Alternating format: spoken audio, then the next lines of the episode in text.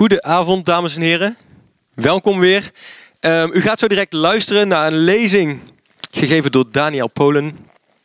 Hij is duurzaamheidsingenieur, onderzoeksjournalist en tv-presentator. En hij werkt als de Chief Plastic Officer bij de Plastic Mining Corporation. En uh, hij gaat een lezing geven die is getiteld De mobiele plastic recycle fabriek. Dus dat uh, belooft wat. Uh, maar voordat hij gaat spreken, is hier eerst Lisa Weda, schrijver. Ze schrijft poëzie. Uh, proza, theater en non-fictie. En zij is hier namens de Wintertuin, die optreedt als poëziecurator. En ik geef jou eerst het woord om dit af te trappen. En daarna is het woord aan Daniel. Ja, ik dacht, wanneer is mijn cue? Ik kom gewoon maar alvast. Het is geen poëzie. Sorry. En het gaat ook niet over bananencondooms. Dus dan weten jullie dat. Dit is een iets gemakkelijker stukje, denk ik. Het heeft ook geen titel. Het gaat helemaal goed hier. Uh, ik had het kunstwerk uh, wat uh, als je hier naar boven gaat. Moet je naar boven of moet je door het plastic C? Oh ja, als je hier langs de plastic C gaat, loop je eigenlijk tegen die wand aan met de tekst op. En dan links is een, een gordijntje en dan kan je doorheen. En daar is een dia-show uh, waar ik helemaal door gefascineerd raakte. Van twee jongens op een boot. En met een, ja, het is een stoombootje dat op hout gaat. En ze zagen langzaam de boot stuk om te kunnen blijven varen. Te gek, je zou het maar bedenken. Dat was het uitgangspunt. Dan weten jullie dat. Dus niet een soort wazige vloer met spul erop, wat ik niet begreep. Ik zit met je in een houten sloep op een meer in Schotland. Jij tegenover mij, tussen ons in de verroeste ijzeren schoorsteen. Jij houdt de zaag vast. Ik gooi het stuk hout dat jij net hebt weggezaagd uit onze sloep in de kachel. We schuiven vooruit. De stoommotor begint te lopen, ronkt en ratelt, de koperen radertjes draaien. Het meer is stil. Onder ons liggen kernonderzeeërs als goed bewaarde geheimen, verrassingseieren onder het wateroppervlak. Vroeger, wanneer een schip ten oorlog voer, vulde men de sloepen die aan dat gevechtsschip hingen met water.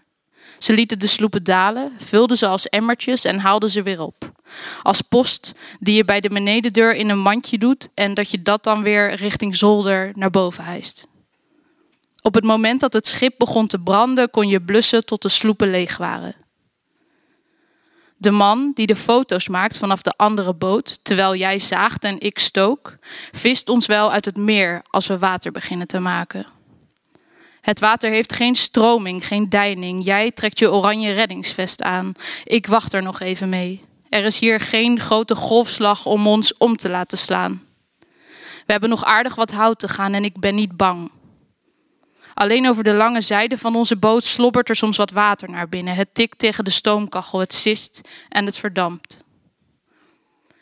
We zijn vergeten hoe je verdrinkt, hoe je longen zich vullen met water, hoe van alles ons de adem kan ontnemen, hoe we weerbaar moeten zijn.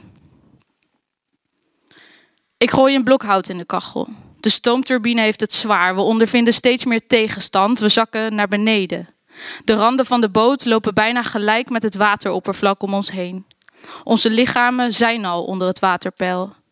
De man die foto's van ons maakt in het andere bootje klikt en klikt en klikt, maar zegt niets. Jij zaagt stoïcijns door. Ik denk aan Leonardo DiCaprio, die aan een stuk hout hangt waar zijn geliefde Rose op ligt. Het is een deurpost of een stuk van een schip of een deel van een kist waarin spullen van iemand zijn vervoerd. Leonardo, die de arme Jack speelt, heeft haren die langzaam in ijspegels veranderen. Zijn geliefde Rose, gespeeld door Kate Winslet, wordt met de seconde bleker. Er is niemand in de buurt om hen te komen redden. Er zijn niet genoeg sloepen om iedereen mee te nemen. De mannen van hoge rangen en standen drongen voor. Ze sprongen voor vrouwen en kinderen in de bootjes. Ze elleboogden zich een weg naar de veiligheid. Het budget voor de film is 200 miljoen dollar. De film brengt in totaal wereldwijd 2,18 biljoen dollar op. Waar gaan jij en ik heen als die fotograaf er niet zou zijn in dat andere bootje? We gaan, langzaam, we gaan te langzaam om de kant te halen en jij, zag, jij zaagt door. We zullen zinken.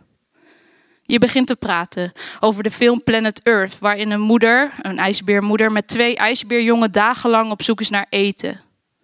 Ze wordt gevolgd en gefilmd door een cameraploeg, bewapend met high-definition camera's, dikke sneeuwjacks, een voorraad eten, een bootje, hikingmateriaal om overal te kunnen komen.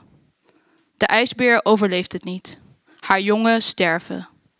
Een fotograaf stelde zichzelf eens de vraag toen hij naast een stervend kind in een land waar hongersnood heerste zat: Moet ik dit kind redden? Of moet ik een foto maken en die foto de wereld rondsturen? Je zaagt nog een stuk uit de boot en ik zeg tegen je dat ik een meisje ken dat naar een vluchtelingenkamp in Griekenland trok afgelopen winter. Ze is een danseres. Lang, rank en dun. Ze heeft blauwe ogen en haar dat blond en zandkleurig tegelijk is. Half Zweeds, half Joods. Ze moet een engelachtige verschijning zijn geweest daar tussen de met sneeuw bedekte tenten, de mensen met de donkere haarkleur, de diepdonkere ogen. Als danseres reist ze de hele wereld over.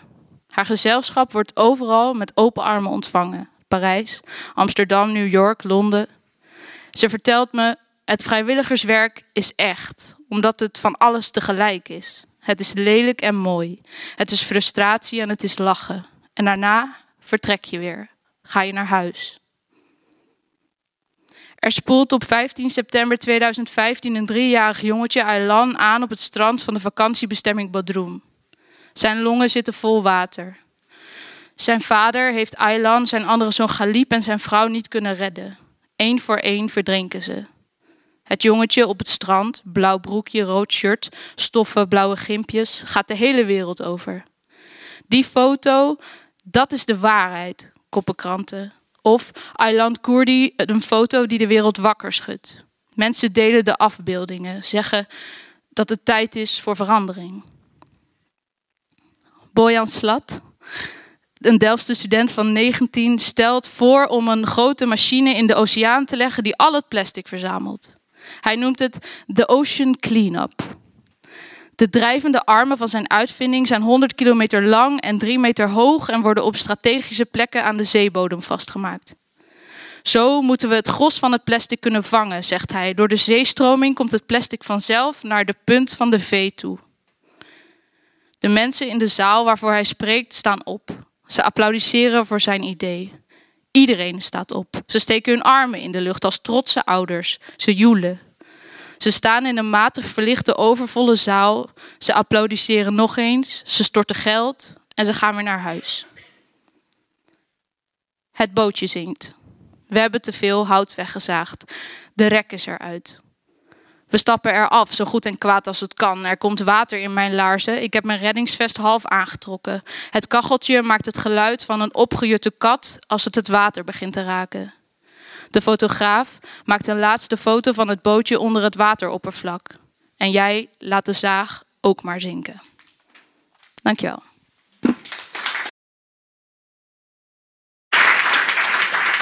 Ja. Neem ik het gelijk over. Uh, leuk dat jullie er allemaal zijn. Mijn naam is uh, Daniel Polen. En uh, zoals gezegd ben ik Chief Plastic Officer bij de Plastic Mining Corporation. Samen met deze twee mensen hier, Philippe en Patricia.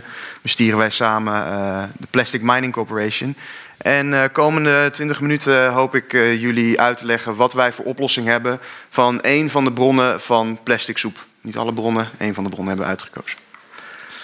Plastic Mining Corporation eh, heeft uh, als grote doel, als social enterprise, dus dat zit een beetje tussen een gewone NGO en een onderneming in. Uh, onze winsten gaan weer terug, als we die krijgen binnenkort, de winsten gaan weer terug naar allerlei awareness-projecten, educatieprojecten op gebied van plastic soep.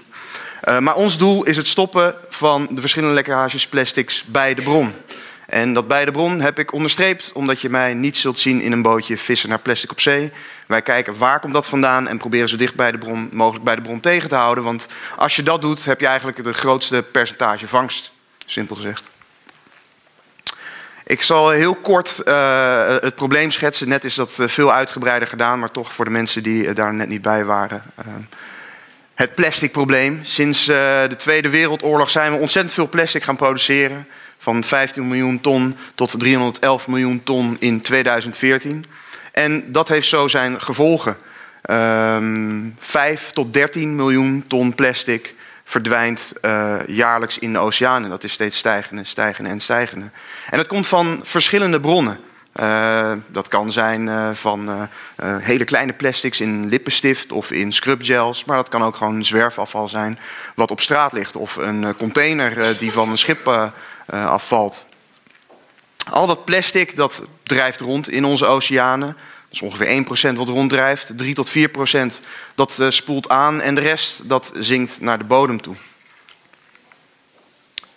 En het grote probleem van al dat plastic in het water is dat naast dat het allerlei toxische stoffen bevat, het ook als een spons werkt voor allerlei landbouwgif wat al in het water ronddrijft. Dus wat je eigenlijk krijgt zijn grote en kleine toxische bommetjes die gegeten worden door vis, die gegeten worden door vogels en uiteindelijk gegeten worden door ons. Dus de grote vraag is, zitten wij ons eigen plastic niet op te eten? Nou, daar, zijn de, daar is de wetenschap nu heel druk mee bezig om te kijken van ja, hoe groot is dat effect nou?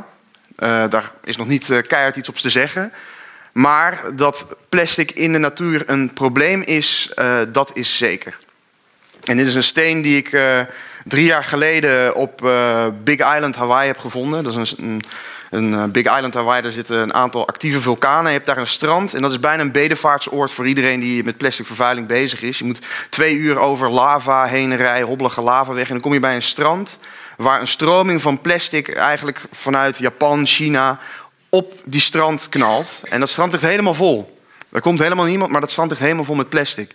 En omdat het onder een druppende vulkaan heen uh, komt, liggen daar allerlei stenen wat wij nu noemen plastigloomeraat. Archeologen hebben gezegd, dit is een nieuw gesteente en uh, dit hebben wij gecreëerd in onze eeuw. We kunnen er trots op zijn. En over 10.000 jaar, als wij weer gaan graven en deze stenen zien, dan weten we, oh ja, dat was die plastic eeuw waar mensen zoveel plastic gebruiken. Nou zijn er verschillende bronnen, maar wij als Plastic Mining Corporation hebben gezegd, uh, wij willen één zo'n bron aanpakken. En een van die bronnen is slecht afvalmanagement. 11% van uh, het wereldwijde afval is plastic. Dat lijkt relatief weinig, als het lijkt dat je zoveel gebruikt. Maar plastic is heel laag in gewicht, hoog in volume. Dus je kan je voorstellen dat het een ontzettend grote berg aan plastic is... Uh, dat wij dagelijks produceren en op de afvalberg gooien. Als je dan kijkt wat er gemiddeld in de wereld gebeurt met al het afval... van hoog tot mid, laag inkomen landen... dan zie je in landen zoals in Nederland wordt het of gestort of verbrand... Als het hoog mid is, wordt het gestort of gedumpt. Dan zul je misschien afvragen, ja, wat is het verschil tussen storten en dumpen? Nou, storten, dan zit er een hekje om de afvalberg heen. En bij dumpen zit er geen hekje omheen en kijkt er niemand naar. En dan heb je bij de laag, mid en laag uh, inkomenslanden is het gewoon een open dump. Het wordt gewoon uh, buiten de stad ergens in de natuur gegooid en we zijn er vanaf. Prima. Maar ja, dat geeft allerlei problemen met zich mee verwoest een deel van je natuur, want je bent gewoon een deel natuur kwijt. Waar allerlei toxische stoffen ook weer grondwater in lekken, waar plastic van uh, de afvalberg afwaait. Maar het allerbelangrijkste, je verwoest een waardevol materiaal. Dat is de BMW i3. Ik heb het geluk gehad dat ik daar ooit in mocht rijden. Ik heb mezelf niet. Uh, maar daar, uh, de, de en het dashboard, daar wordt allemaal gerecycled plastic voor gebruikt. Dus je kan het materiaal makkelijk weer terugbrengen in nieuwe producten. Plastic is tot 8, 9 keer te recyclen als je het goed doet. Als we dan kijken naar al dat afval in de wereld, wordt zo'n 100 miljoen ton binnen de kustlijn van 50 kilometer geproduceerd. En dit is een kritisch gebied, want als je weet dat er slecht afvalmanagement is binnen zo'n korte afstand van de zee, dan weet je ook dat er een groot deel van je plastic afval makkelijk de zee in kan belanden. En als je dan kijkt wat het gevolg is, je hebt dus een, eh, een grote hoeveelheid consumenten- en bedrijfsafval. Nou ja, dat kan verworden tot zwerfafval, maar uiteindelijk door die slechte afvalmanagement, door de slechte ketens, wordt het oceaanplastic. De slecht afvalmanagement, dat is echt een serieuze bedreiging voor onze planeet. Nou richten wij ons als Plastic Mining Corporation op een bepaald gebied, en dat is namelijk de eilanden en kustgebieden in de wereld. En om een voorbeeld te nemen, we zijn vorig jaar al bezig geweest met een project op Bonaire. En dat is exemplarisch voor alle andere eilanden waar, je, waar wij ook uh, aan de slag willen gaan. Het is een klein eilandje. En Bonaire is afhankelijk van zijn maritiem ecosysteem. Uh, er is door de, uh, door, het, door de Vrije Universiteit van Amsterdam is een studie gedaan. En die heeft de, de waarde van het maritiem ecosysteem geschat. En die heeft gezegd, nou ja, er komen heel veel toeristen. Meer dan 50% van de economie is afhankelijk van toerisme. En die komen voor die mooie onderwaterwereld. Dat is natuurlijk de visserij, maar er zijn ook wetenschappers die onderzoek doen naar die onderwaterwereld. Dus het heeft een bepaalde waarde, een bepaalde jaarlijkse waarde van 105 miljoen dollar. Dus als er iets gebeurt met het maritiem ecosysteem, tast dat direct de economie aan van zo'n eiland. Wat het ook heel urgent maakt dat je dat maritiem ecosysteem goed in stand houdt. Als je dan op Bonaire kijkt wat er met het afval gebeurt, 95% van het afval komt op de afvalberg. 5% wordt gerecycled, dat is karton, dat wordt geperst en in een container naar China gestopt en daar krijgen ze iets geld voor. Maar de rest komt op een afvalberg terecht. En waar ligt die afvalberg? Die ligt vrij dicht bij zee. En als je dan dichterbij kijkt, hier, lagoon, en zo heet ook die afvalberg. Het kan zo de zee in verwaaien. En dat dat kan gebeuren, is te zien hier op Sint Eustatius. Daar is ook een afvalberg, dicht bij zee. Er was een, uh, een hurricane overgekomen en een deel van die afvalberg is gewoon de zee in uh, gewaaid. En het geeft allerlei problemen, het feit dat ze geen goed afvalmanagement hebben. Namelijk, ze hebben uh, beperkte economische mogelijkheden om überhaupt te gaan recyclen. Er is geen land om het verder uit te breiden. Er zijn hoge risico's voor de volksgezondheid. De verspreiding van Zika, het feit dat er een slecht afvalnetwerk is, wordt toegedicht uh, dus de hoge verspreiding wordt toegedicht aan plastic. Want ja, die muggen, die larven kunnen heel makkelijk in een flesje of in een uh, cupje... wat nog ergens langs de kant van de straat zit, kunnen ze broeien. En dat plastic dat blijft wel liggen. Uh, daarnaast heb je ook op de eilanden weinig hoogopgeleide mensen... die nou ja, iets op kunnen zetten, neer kunnen zetten. En de impact, zoals gezegd, op toerisme is gewoon groot. dus je moet er wat aan doen. En de oplossing is eigenlijk vrij simpel om er wat aan te doen. Dat is namelijk gewoon plastic recycling. Dat doen ze nu ook al op Bonaire. Het wordt allemaal een uh, aantal mensen die komen met een truck en die doen dat netjes, uh, nou ja, netjes, ik zie hier nog wat karton liggen, maar dat maakt niet uit, uh, in een container. maar wat er vervolgens met die container gebeurt, die gaat naar die afvalberg en die wordt, hier hebben we de afvalberg en daar hebben ze een plekje en dan wordt het gestort, zand eroverheen en dan hebben we het gescheiden ingezameld. Dus er gebeurt helemaal niks mee. En dat is het grote probleem. Daarnaast is er gewoon dus niet genoeg bewustzijn van de mogelijkheden van plastic, maar ook de gevaren van plastic in het milieu. Er is overal niet genoeg kennis over recycling. En het allerbelangrijkste voor kustgebieden en eilanden, er is niet genoeg volume. Als we hier in Nederland kijken, dit is uh, bij CITA, ja, daar uh, rausen ze tonnen per dag er doorheen. Maar ja, wat ze in Nederland misschien een dag over doen, daar doen ze in, op een eiland of bij een kustgebied een jaar over.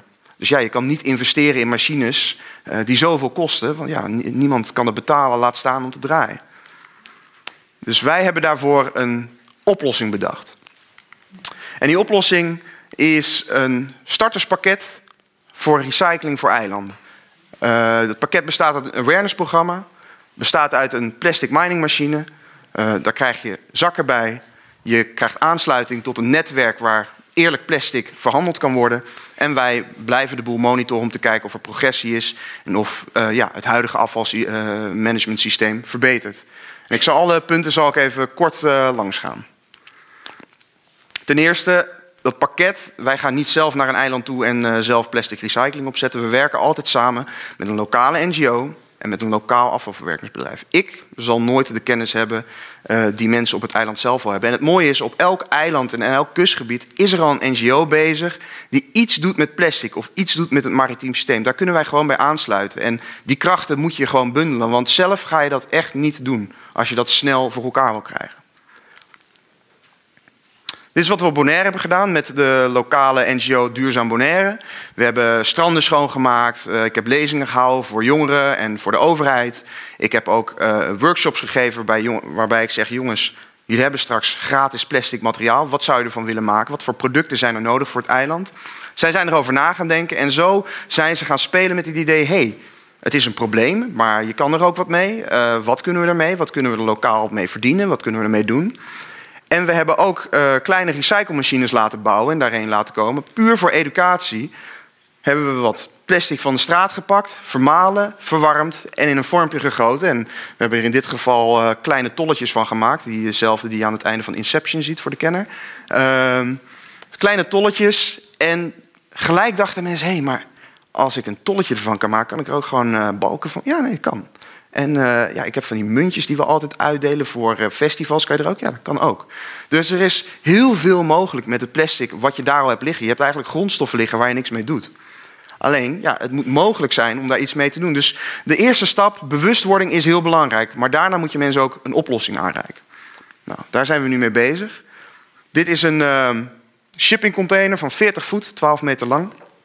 En wat deze container doet, is afval omzetten in een grondstof. Heel simpel. Dit hele procedé wordt afval geschred, gewassen, gedroogd en in een zak gestopt. Dus wat wij vragen van het eiland is: zorg ervoor dat je plastic verzamelt. Je kan het met het handje gewoon scheiden, want het zijn vier, vijf typen plastics. Dus pet bij het pet, flacons bij de flacons, plastic zakjes bij de plastic zakjes. En geloof me, met de hand gaat het nog steeds beter dan uh, lopen de band bij CITA. Aan het einde zitten daar namelijk ook mensen met de hand nog uh, dingen uh, los te scheiden. Dan krijg je maalgoed, wat eigenlijk je grondstof is. Dat berg je op en dan ben je klaar. En dan heb je het belangrijkste gedaan voor ons, namelijk het zit in een zakje, je hebt het opgeborgen en het kan niet meer lekken in de natuur. Het is heel simpel. Als een uh, flesje naast de afvalbak ligt, is het een probleem. Zit het in een afvalbak, is het geen probleem meer. En dat is wat wij doen. En naast dat we het in een zakje stoppen, creëren we ook nog waarde. Want maalgoed is op de internationale markt gewoon geld waard. Je kan zo'n 300 tot 350 dollar per ton plastic krijgen, mits je het goed scheidt. En ook afhankelijk van de olieprijzen, maar die gaan weer omhoog, dus dat is heel fijn. Dus, en we hebben dat probleem, uh, we hebben het gecontained. En ze kunnen daar lokaal geld mee verdienen. Dus dat is een goed businessmodel voor het afval uh, op land. Maar wij willen ook het afval wat ronddrijft, willen we ook wat mee doen. En daar hebben we een speciale oplossing voor. En ik ben benieuwd wie de oplossing herkent. Iemand. Lichtstoel. Een lichtstoel. Nee, nee, nee. nee. Leuk gevonden trouwens. Iemand anders. Ik ga geen hints geven. Een, een slang. Een? Een, een drijvende... Een drijvende slang. Nee. Nog één keer. Iemand. Clean Up Ocean Clean van Bojan. Nee, nee, nee, nee. Nee, het is eigenlijk heel simpel. Het is gewoon de kustlijn. Uh, wat ik ooit heb geleerd van een oceanograaf uh, op Hawaii, die zegt: Daniel, de golven zijn de bezems van de oceaan. Het enige wat je hoeft te doen is te wachten op land en het spoelt aan en jij raapt het op. Dus je hoeft niet helemaal op zee te gaan en alles op te gaan rapen. Aan de kusten van Bonaire, en dit is een van eh, de accumulatiepunten bij Bonaire, je maakt het gewoon schoon en dan stop je het in die machine, je stopt het in een zakje en je bent klaar. Het is heel simpel. Dus wat we willen doen is consument- en bedrijfsafvallen, zwerfafval en dat oceaanplastic door die machine heen halen. Dan krijg je nou, drie uh, verschillende gradaties van je afval. En dat kan je dan verkopen op de internationale markt. En dan krijg je dit, en dit is dus naast die uh, afvalberg Lagoon. Er staat constant een passaatwind op Bonaire. Nou, je kan voorstellen wat er gebeurt met al dat plastic. En als je ook kijkt naar recyclen, storten betekent dat je iemand nodig hebt die een truck stuurt. Die gaat naar een afvalberg, die moet het storten, er moet nog zand overheen, dat het niet te veel stinkt. Het kost je alleen maar geld. Plus, je vervuilt ook nog een stuk natuur. En bij recyclen is het gewoon zo, ja, je kan gewoon geld verdienen per ton grondstof. Het is heel simpel. En uh, een deel van je afvalberg hoef je niet meer te reserveren voor je plastic. En hopelijk, als wij uiteindelijk de eerste, de tweede en uh, nou ja, vele neerzetten, hebben wij straks een netwerk waarmee we eerlijk plastic kunnen gaan verkopen. Omdat het plastic wat wij gaan verkopen, namelijk van gebieden komt waarvan wij kunnen zeggen: als je het hier vandaan haalt, dan weet je zeker dat je het ecosysteem redt. Want dat kunnen wij gewoon laten zien. Waardoor het plastic ook iets meer waarde heeft. En je ziet tegenwoordig dat heel veel bedrijven erop duiken.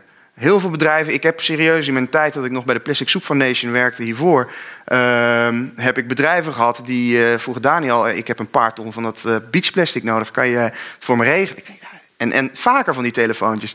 En de prijs voor beachplastics, wat dus eigenlijk helemaal niet zo goed plastic is, want het is allemaal UV gedegradeerd en ja, die ketens zijn een beetje kapot. 800 dollar per ton. Dus dat is bijna anderhalf keer, twee keer zoveel uh, dan uh, wat je kan krijgen voor, een, uh, voor goed gerecycled plastic. En dat komt omdat er een marketingwaarde op wordt gezet. En tegenwoordig is het zo dat bedrijven willen laten zien dat ze iets doen voor het milieu. En daar maken wij gewoon gebruik van. Wij bieden gewoon een dienst aan waarbij je kan zien, hier, Dit kan je gebruiken in jouw auto of in je schoen. Als BMW een auto wil van Bonaire Plastics, laat maar komen. Wij kunnen, als zij betalen, dan eh, wordt er recycling neergezet en kunnen zij de plastics weer innemen voor hun auto's. En kunnen zij laten zien, wij doen iets goed voor het milieu. En zo hebben wij dus een driejarig starterspakket, wat gefinancierd kan worden door jullie. Dus het kan zo zijn dat een eiland helemaal geen geld heeft en dat we vragen aan iedereen van nou, we willen op eh, eiland X wil heel graag plastic recycling opstarten. We hebben jullie hulp nodig. Vragen we geld van het publiek.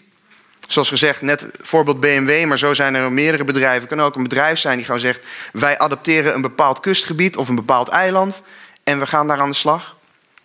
Of het zijn natuurlijk de overheden, want het is natuurlijk de taak van de overheid om voor goed afvalmanagement te zorgen. Die zegt: ja, wij willen dat starterspakket neerzetten, omdat er ook een awareness-programma aan zit en de mogelijkheid om het op te starten. En dan krijgen ze gelijk de hele shebang. Dus ze krijgen de machine, ze krijgen toegang tot ons monitoringssysteem en ons netwerk, awareness-programma.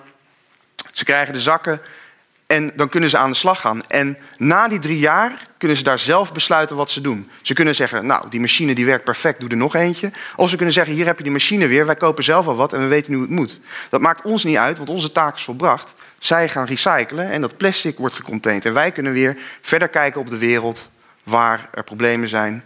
En uh, kunnen we die machines weer neerzetten. En zo proberen we ook lokale en regionale productie te stimuleren en de import van nieuwe plastics op eiland tegen te gaan. Want in principe hebben we al genoeg plastic op de wereld, alleen we moeten het vangen en gewoon blijven hergebruiken in plaats van steeds wat nieuws erbij gooien. En de voordelen, ja, die zijn legio. Minder afval naar de afvalberg, minder gezondheidsrisico's, minder kosten voor afvalmanagement. Uiteindelijk ons doel, minder plastic in de oceaan. Oh, die ging iets te snel. Dit laat ik jullie zo zien. Ja. Uh, en je stimuleert de lokale economie en je zorgt ook voor banen. Want er zijn vijf mensen nodig om die machine goed draaiend te houden. Een paar mensen om te scheiden, één die de, de operator is. Dus je zorgt ook voor banen lokaal. En dat is wat wij willen doen. En wij willen er eigenlijk voor zorgen dat deze berg die je vaak op die plekken ziet, omgetoverd wordt naar gewoon een berg met zakjes die je eraf kan halen als je het nodig hebt. Net als je kamer opruimen, onderbroeken bij de onderbroeken, sokken bij de sokken, zodat je ze altijd terug kan vinden. Um, en dat zo het milieu uh, ja, wat ontlast wordt. Dat is mijn verhaal. Dank jullie voor het luisteren.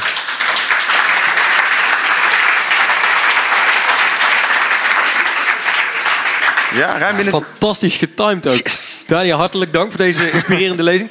Is er iemand die nog een vraag zou willen stellen? Die mevrouw, ik kom maar met de microfoon aan. Ik woon in Oosterbeek en daar zijn we heel druk aan het scheiden. Mhm. Plastic wordt apart opgehaald. Ja. Maar dan heb ik kort geleden voor het journaal een keer gehoord dat er eh, loodsen liggen vol met zakken met plastic, omdat ze niet verwerkt kunnen worden, omdat de vraag er niet naar is. En als ik jouw verhaal dan hoor, dan vraag ik me af, waar laat je dus alles wat je geproduceerd hebt? Is er überhaupt een markt voor al dat Nou, plastic? dat is, dat is een speciale eh, situatie voor Europa. Ehm, eh, normaal was het zo dat binnen Europa heel veel plastic naar China werd geëxporteerd. Maar voor Europa is er een stop voor China, eh, of voor het plastic naar China toe. Waardoor we in Europa de situatie hebben dat er eh, nou ja, niet een melkplas, maar een eh, plastic berg is. Eh, de vraag blijft nog steeds hoog, maar de prijs is heel laag. Dus wat denk ik nu gebeurt, is net zoals met olie. Soms zie je tankers voor de kust liggen. Die wachten gewoon dat die prijs van de olie omhoog gaat. En dan gaat de prijs van het plastic ook omhoog. En dan kunnen ze dat weer gebruiken. Dus ja, als je dat tijdelijk opslaat en, slaat en eh, nou ja, zo probeert alsnog je business rond te krijgen... dan zie ik daar niks ergs in. Maar dat is dus de situatie voor Europa nu specifiek. Voor andere delen van de wereld is dat totaal eh, anders natuurlijk. Maar de vraag naar gerecycled plastic is immens. We hebben met een van onze partners spraken en dan ze zeiden van nou dit is het plan. Ze zeiden oh fantastisch, laat maar komen. Want we kunnen niet genoeg van dat plastic hebben. Want iedereen wil tegenwoordig gerecycled plastic gebruiken. Dus wat dat betreft die vraag gaat alleen maar stijgen ook. Nog iemand? Een laatste vraag. Ja, mevrouw. Waarom willen bedrijven gerecycled plastic hebben? Want eh, kost nieuw plastic niet goedkoper voor bedrijven? Eh, nu, ja, nu is het zo dat als je eh, kijkt naar gerecycled en nieuw plastic, omdat die olieprijs heel laag is, dat nieuw plastic eigenlijk even duur is als gerecycled plastic. Dus dan denkt een bedrijf ook, nou ja, dan neem ik wel dat nieuwe plastic, want dan weet ik zeker dat het allemaal goed zit. Want zij willen natuurlijk geen risico lopen. Dat, dat kleeft een beetje, dat imago aan gerecycled plastic, terwijl dat helemaal niet zo is. Maar nu die olieprijs weer omhoog gaat, kan ik u garanderen dat gerecycled plastic weer eh, volop in trek is. Het is gewoon een prijskwestie. Ja. Nou, fantastisch. Daniel, hartelijk bedankt. Ja. En ook Lisa, ik weet niet of ze er nog is. Hartelijk dank voor je openingsvoordracht. En nu allen nog heel veel plezier bij de rest van de expositie en het programma.